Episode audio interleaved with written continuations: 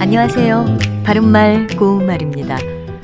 외출한 상태에서 비가 쏟아지면 혹시 집에 창문을 열어놓고 나오지는 않았을까 해서 뭔가 개운하지 않은 느낌이 들 때가 있습니다.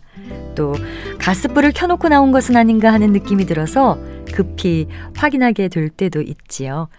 지금 말씀드린 상황에서처럼 이런 느낌을 표현할 수 있는 말로 찜찜하다 같은 것을 들 수 있습니다. 찜찜하다는 마음에 꺼림직한 느낌이 있다라는 뜻의 고유어 형용사입니다. 일을 하다 말았더니 기분이 왠지 찜찜하다. 우리는 그를 혼자 두고 떠나기가 못내 찜찜했다. 이렇게 표현할 수 있습니다. 그리고 찜찜하다 외에도 자주 들을 수 있는 표현으로 찝찝하다 같은 것도 있는데요.